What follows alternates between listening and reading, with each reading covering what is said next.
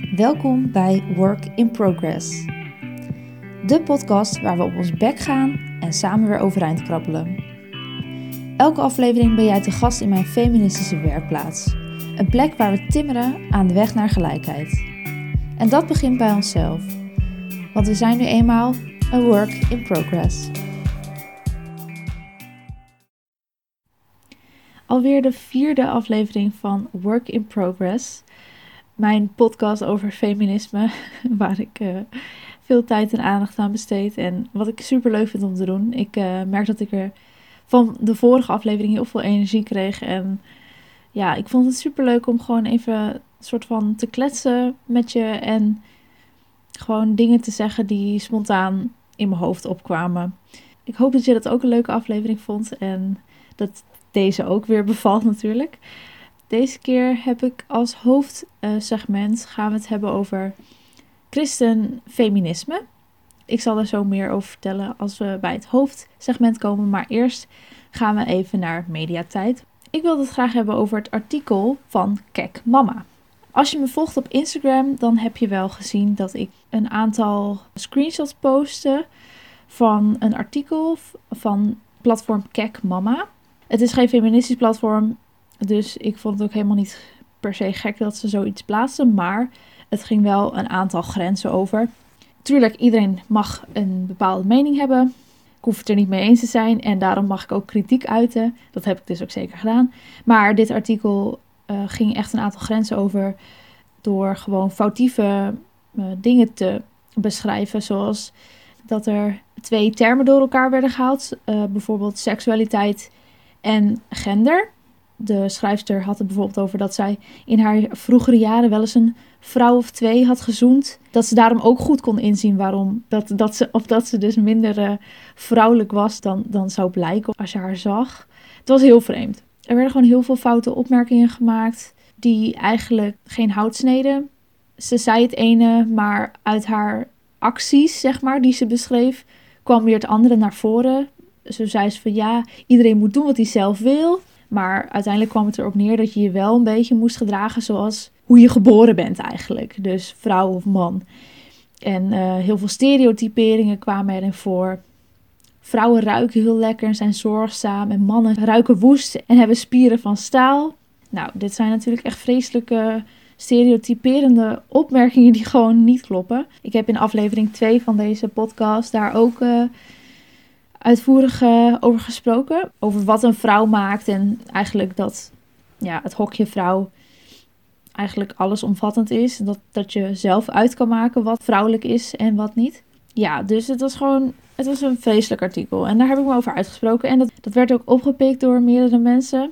Nou, Noah heeft er een, nog een hele story rant over gedaan. En ik kreeg superveel reacties van jullie in de DM's dat jullie het ook zo'n vreselijk artikel vonden. Want echt, het was verschrikkelijk. Ik heb nog wel een highlight staan als je het terug wil lezen.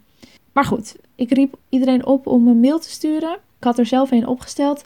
En daarin had ik ook gevraagd aan de redactie om in gesprek te gaan met een transgender persoon of een non-binair persoon. En daar dan ook een artikel over te schrijven. Om zo een soort breder beeld van de samenleving te kunnen laten zien. Ik heb in de mail niet opgeroepen om het artikel te verwijderen. Maar dat is dus wel wat ze deden. En nou ja, ik was ontzettend blij, want ik dacht, oh my god, we hebben gewoon iets voor elkaar gekregen met z'n allen. En ik kreeg ook nog een hele goede, fijne reactie van de redactie van, of de hoofdredacteur van Kekmama zelfs. Waarin ze zei van, ja, we hebben dit niet goed, uh, we hebben dit een beetje over het hoofd gezien. En dat, ik, dat ze het ook heel erg met mij eens waren over die stereotyperingen en de foutieve informatie die werd verspreid eigenlijk in het artikel. Dus dat ze daarom hadden besloten om het offline te halen. Maar ze hadden wel nog wat linkjes met betere artikelen, om het zo maar te zeggen. Met moeders met transgender kinderen. Um, ja, zo, dat soort dingen. In mijn DM's kreeg ik toen echter wel de reactie van...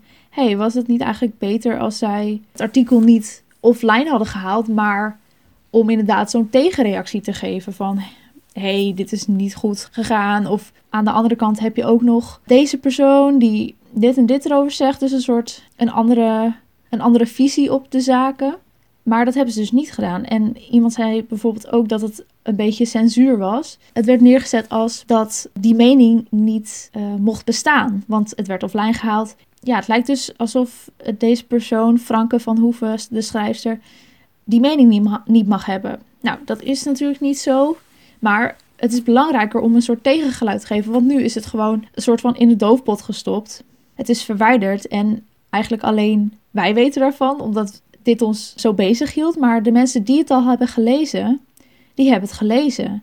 En die gaan het niet nog eens bezoeken en kijken en zien dan opeens, oh, het is weg. En daarnaast is er ook geen reactie van kijk mama van waarom dat dan is weggehaald. Dus mensen die het eventueel nog zoeken, die stuiten opeens op een pagina waar geen toegang tot op staat, zonder dat ze weten wat er eigenlijk aan de hand is. En dat ze dus weten dat het eigenlijk gewoon geen goed artikel was. Want ik denk ook dat het onwetendheid is. Dat mensen die het lezen, dat die denken: oh ja, dat vind ik ook. Waarom zijn al die dingen nu genderneutraal, bla bla bla. Maar het is belangrijker als mensen weten waarom dat schadelijk is en dat een schadelijk mensbeeld is. En dan kunnen ze zo hun eigen wereldbeeld weer vormen. En als ze het er dan nog met dat artikel eens zijn, ja, dan, dan is dat zo. Kijk, daar zal ik natuurlijk altijd voor blijven strijden om daar tegen in te gaan. Maar goed, dan, dan hebben ze wel ook de kans gehad om daarvan te leren. En dat is nu eigenlijk niet het geval geweest. Dus ja, ik vond het wel een goede reactie van een paar van jullie die me daarop wezen. Want ik was natuurlijk gewoon super enthousiast en ik zat echt vol adrenaline. Dat door een beetje moeite te steken en tijd en aandacht in zo'n ja, zo'n artikel waarvan wij echt denken dat dit is niet oké. Dat er dan toch iets kan veranderen. Dat, dat mensen zien van, oh shit, ja, we hebben echt een fout gemaakt. Dat zij dat dan ook inzien. Dit was gewoon onwetendheid waarschijnlijk. Dus ik was in eerste instantie heel enthousiast. En dat ben ik eigenlijk ook nog wel een beetje. Ik zie wel het effect van wat wij, waar wij moeite in hebben gestoken. Dat is wel heel gaaf, maar het was inderdaad beter geweest als er iets van een tegenartikel was gekomen. Dan gaan we nu naar het hoofdsegment en daarin gaan we het hebben over christenfeminisme. Ik weet niet of je die term kent, maar het is redelijk uh, vanzelfsprekend. Een voorbeeld daarvan ben ik, want ik ben naast feminist, ben ik ook nog eens christelijk. Ja, dat is iets wat me al een tijdje bezighoudt. Kan dat samengaan?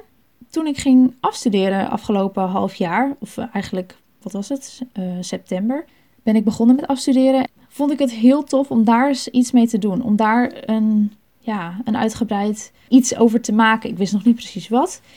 Maar ik had uh, Nieuw Licht. Dat is een platform van de EO. En zij zagen het wel zitten om dat te publiceren. Dus ik heb voor hen heb ik een dossier gemaakt over christenfeminisme. En ik vond het heel belangrijk omdat er tussen die twee groepen nog best wel veel misverstanden bestaan. En bij mij komen ze samen. Dus ik denk, ja, hoe, hoe kan dat nou? Wat is er fundamenteel anders aan beide stromingen, zeg maar. Nou ja, dat kun je natuurlijk wel bedenken. Maar hoezo kan ik het dan wel in mij samenbrengen? Klopt dat wel? Kan ik wel en christen en feminist zijn? Dat was eigenlijk de startvraag waar ik mee begon. Ik ben dus naast feminist, ben ik ook christen. Ik ben opgegroeid in de baptistengemeente in Sneek. En ja, daar ga ik al nou ja, mijn hele leven heen. Ik vind deze kerk wel heel fijn, omdat eh, de baptisten zijn toch wel, ja, tenminste de kerk waar ik heen ga is best wel open en vrij. En ik ben zelfs in gesprek geweest met de dominee en heb hem toen ook gevraagd over onderwerpen als uh, homoseksualiteit en feminisme, seksisme en hoe dat er aan toe gaat in onze kerk. Uit dat gesprek kwam eigenlijk wel een heel positief beeld van onze kerk. En ik dacht, ja, nu ben ik ook wel tevreden over die dingen die, waar je anders over zou twijfelen als je naar een kerk gaat en je bent feminist. Dus dat was wel heel prettig. Het geloof is niet echt iets waardoor je de wereld beter gaat begrijpen. Het is zelfs eigenlijk, zou ik zeggen, dat ik de wereld er minder goed door ga begrijpen. Zoals ik merkte tijdens het opzoeken van informatie voor deze podcast. Ik ben daardoor ook weer gaan twijfelen over bepaalde zaken. En dat is oké. Daarom wil ik ook eigenlijk een beetje een disclaimer aangeven. Ik wil echt dat je goed onthoudt dat dit is hoe ik het geloof ervaar. En ik heb het ook wel zo ingericht zoals ik het geloof zie en hoe ik God zie. Dat zal niet altijd stroken met het christelijk geloof van sommige andere mensen. Ja, dus dat is iets om goed te onthouden. Ik, ik spreek dus niet voor de hele christelijke gemeenschap. Net zoals sommige mensen uit de christelijke gemeenschap ook niet voor mij spreken. We gaan het allemaal zien. Ik heb namelijk op Instagram aan mensen gevraagd of ze een vraag hadden. En daar hebben best wel veel mensen op gereageerd. Vond ik heel fijn. De, fijn dat jullie zo geïnteresseerd zijn. Ik ben altijd bereid om over het geloof te praten, omdat ik weet dat het soms vooral in de feministische wereld misschien wat onderbelicht is. Ja, dat, dat het wel goed is om daarover te praten en we hoeven het niet met elkaar eens te zijn. Ik ga ook mensen echt niet bekeren. Daar kom ik ook nog op. Ik heb allemaal vragen. Dit gaat helemaal goed komen. Oké. Allereerst, hoe zie ik God? Dat was niet de vraag die ik had gekregen, maar ik vind het wel heel belangrijk om als eerste even te bespreken. Want ik heb een column geschreven, ook voor Nieuw Licht. Dat hoorde bij het hele dossier. Die heb ik ook geplaatst op Instagram, op de feministische werkplaats. De titel was ten eerste God is een feminist. Nou, lekker controversieel natuurlijk. Ik sprak daarin over dat ik het best wel verwarrend kan vinden, het geloof. En vooral in combinatie met feminisme, omdat de Bijbel natuurlijk nogal, ook nogal controversiële uitspraken doet. Die niet stroken met het feminisme. En ik daardoor wel in de war kan raken. Maar als ik kijk naar hoe, hoe ik God zie, dan vind ik daar weer het feminisme juist heel erg bij passen. Want ik zie God als liefde, gewoon bron van liefde. En waarom zou iemand, of eigenlijk ja, iemand is eigenlijk al, want God staat boven de mensen. Waarom zou die, als hij van vol liefde is en eigenlijk de bron van liefde is, waarom zou hij dan mensen beoordelen, veroordelen op of ze zwart zijn, wit zijn, of ze homoseksueel zijn, of ze trans zijn, uh, nominair, of ze een abortus hebben moeten ondergaan? Dat is mijn basis. Vanuit daar kijk ik naar de wereld en kijk ik dus ook naar feminisme en kan ik het feminisme en christendom met elkaar in mij verantwoorden eigenlijk. Ik ben christen en eigenlijk vloeit daaruit voort dat ik feminist ben, want God veroordeelt niemand en feministen veroordelen ook niemand om hun keuzes. En de meeste dingen zijn niet eens keuzes trouwens, zoals huidskleur, op wie je valt of, of wie je bent gewoon, wie je van binnen gewoon bent. En ik geloof niet dat God deze dingen in de wereld heeft gebracht om te veroordelen. Ik bedoel, waarom zouden er homoseksuele mensen zijn, lesbiennes zijn, als dat niet in zijn plan hoort? Ik weet niet. zie, dit is dus heel ingewikkeld. En ik heb daar de waarheid niet over, maar dit is hoe ik mijn wereld zie als ik kijk naar hoe ik God zie. Dan heb ik daarop volgend een hele goede vraag gekregen, die ik ook ingewikkeld vind, maar wat heel erg gegrond is. Is de combinatie geloof en feminisme niet een vorm van cherrypicking? Worden problematische kenmerken van het geloof daardoor niet goed gepraat? En daarbij zei deze persoon ook van dat we dus zeggen van ja, ik zie de Bijbel in een bepaalde context. Ik interpreteer dat anders, omdat in de Bijbel best wel problematische dingen staan. Maar dat er inderdaad vaak wordt gezegd: ja, in die tijd was dat anders, dus daarom kunnen we dat nu wel een soort van vergeten. Ik zie dit niet echt als goed praten, want dit is dus echt wat ik geloof. Ik, ik zie God als liefde en daaruit volgend veroordeel ik mensen niet en laat ik mensen doen wat ze willen, omdat ik weet dat ik mensen ook moet liefhebben zoals ze zijn. Gewoon zoals ze zijn. En dat ik ze niet moet willen veranderen of zo, omdat dat in de Bijbel staat. Ik weet niet eens of dat in de Bijbel staat trouwens. Dus ja, dat is altijd lastig. Ik heb voor mijn afstuderen heb ik ook tal van mensen geïnterviewd. En daarvan iets van twee theologes en één theoloog in opleiding. Dus dat was heel gaaf, want daardoor kon ik de argumenten die ik wel een soort van in mijn hoofd had, die werden door hen bijbels onderbouwd.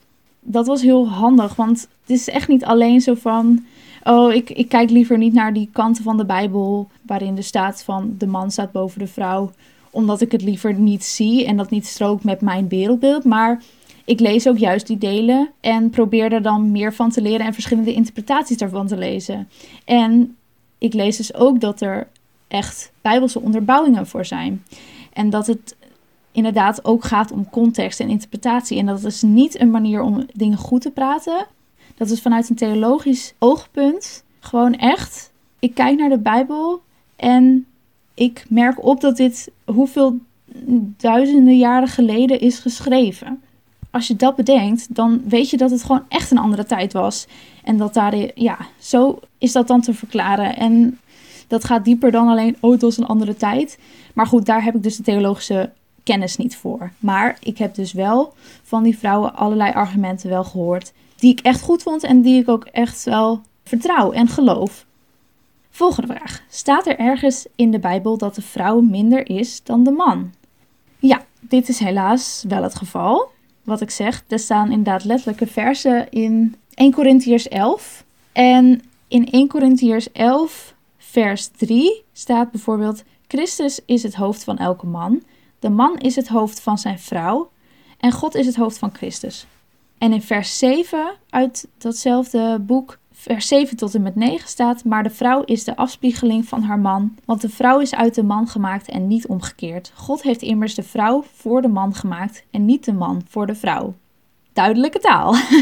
Dit zijn dus versen waar ik erg moeite mee heb en waar ik ook nooit me aan zal gaan houden. Want dit is gewoon niet hoe wij leven in deze tijd. Dat vind ik gewoon. Nee, nee, nee, nee, nee, nee. Maar ja, once again, het komt uit een andere tijd. Maar nou had ik ook nog een vraag. Hoe reageer je op de houding? Adam was er eerder dan Eva, dus de vrouw is ondergeschikt aan de man. Zoals inderdaad in die verse stond. En als je het scheppingsverhaal kent, dan kwam eerst Adam en uit een van zijn ribben werd Eva gemaakt. Dus zij kwam als tweede. Maar dan staat er ook in 1 Corinthiërs 11, vers 12 dan. Want hoewel de eerste vrouw uit een man is genomen, wordt iedere man uit een vrouw geboren en de oorsprong van alles is God. Dus uiteindelijk staat er ook weer zoiets in van ja, Adam was er eerder dan Eva, maar uiteindelijk wordt iedere man ook weer uit een vrouw geboren. Dus mannen en vrouwen zijn gewoon allebei mensen, is eigenlijk uh, mijn conclusie. En de oorsprong van alles is God. Dus het gaat niet zozeer om welke menselijke persoon staat boven een andere. Wij zijn allemaal gelijk en God staat boven ons. Dus Adam was er eerder dan Eva. Ja, er moet toch een keer iemand eerder zijn. Het, nou, het had net zo goed andersom kunnen zijn. Ik zie niet een reden uh, waarom dat niet zo had kunnen zijn. Er staat niet uh, in Adam was er eerder, want hij was beter. Er staat gewoon Adam, uh, God schepte Adam en uit zijn rib kwam Eva. Verder niet. Dus ik vind niet dat daar een soort ranking systeem aan kan worden gehangen. Dat vind ik gewoon heel apart. We gaan verder. Ik ken een vrouw die reformatorisch christen is en feministen heksen noemt. En de vraag daarbij was eigenlijk een beetje: heb je dit vaker gehoord? Dat mensen of christelijke mensen feministen heksen noemen. Nou, dit heb ik eigenlijk nog nooit eerder gehoord. En dat vind ik ook vrij heftig.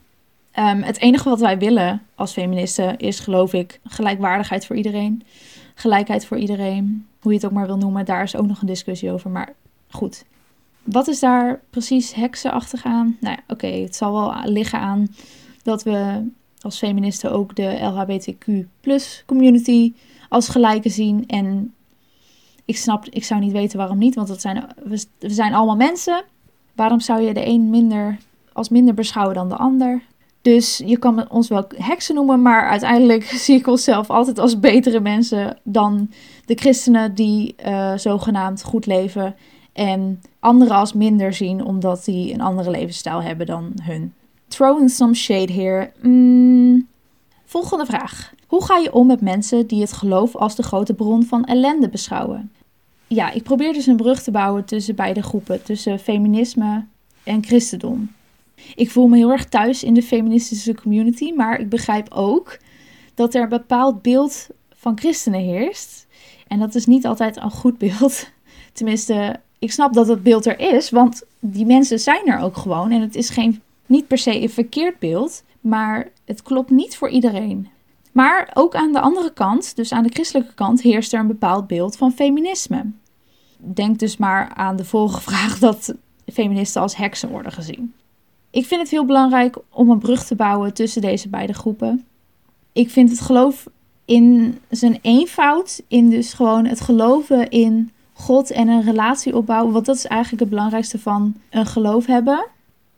Dat is een relatie hebben met God en met Jezus.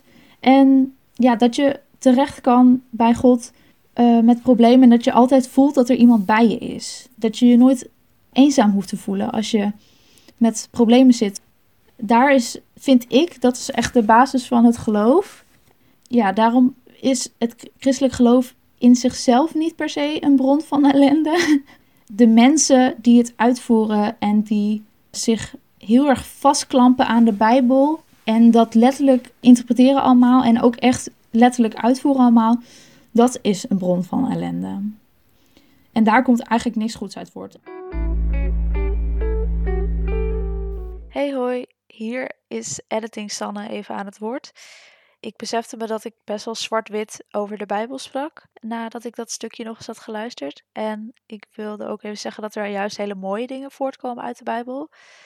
Zoals heb je naaste lief, wat heel erg uh, ervoor zorgt dat christenen goed nadenken over de dingen die ze doen en zich inzetten voor anderen.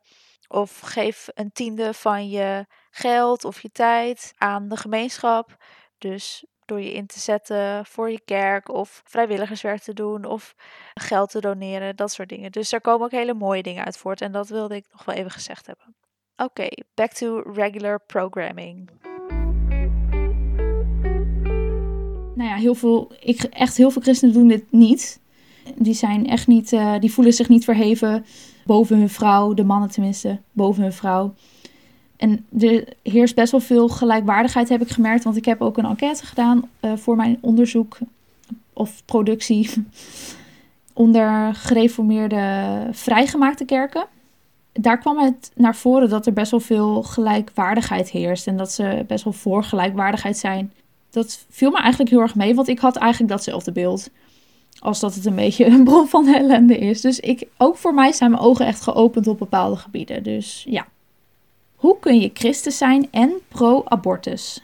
De reden daarachter is dat God alles heeft gemaakt. En dus ook als er een zwangerschap ontstaat, is een abortus dan niet tegen zijn wil in. Tegen Gods wil in. En degene die deze vraag stelde, die struggelde er zelf veel mee, omdat ze dat eigenlijk wel wil. Ze wil wel pro-abortus zijn. Maar het is best wel ingewikkeld inderdaad als je ook echt gelooft dat God alles heeft gemaakt en dan is het eigenlijk inderdaad, waarom zou je iets kapot willen maken wat de schepper en degene waar jij dus een relatie mee wil opbouwen, heeft gemaakt? Dan grijp ik weer terug op mijn statement: God is liefde. En als abortus is wat jij als beste optie ziet wanneer je erachter komt dat je zwanger bent. En zwanger bent geraakt op wat voor manier dan ook. Dat maakt dan ook niet uit. Dan geloof ik dat hij je daar niet voor zal veroordelen.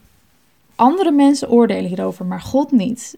Zo zie ik dat, maar verder vind ik dit echt heel lastig. Want inderdaad, hij heeft die celletjes wel laten groeien. Dat is ingewikkeld, maar ik weiger te geloven dat je daarom maar gewoon, gewoon tussen aanhalingstekens, met een ongewenste zwangerschap moet doorgaan. Nogmaals, ik weet het echt niet zeker en ik durf hier ook geen harde uitspraken over te maken. Ik vind het super ingewikkeld om te beargumenteren en dat kan ik ook eigenlijk niet. Maar als ik zie hoe die christelijke mensen bij abortusklinieken staan en op een intimiderende wijze vrouwen aanspreken, dan kan ik daar geen God in herkennen.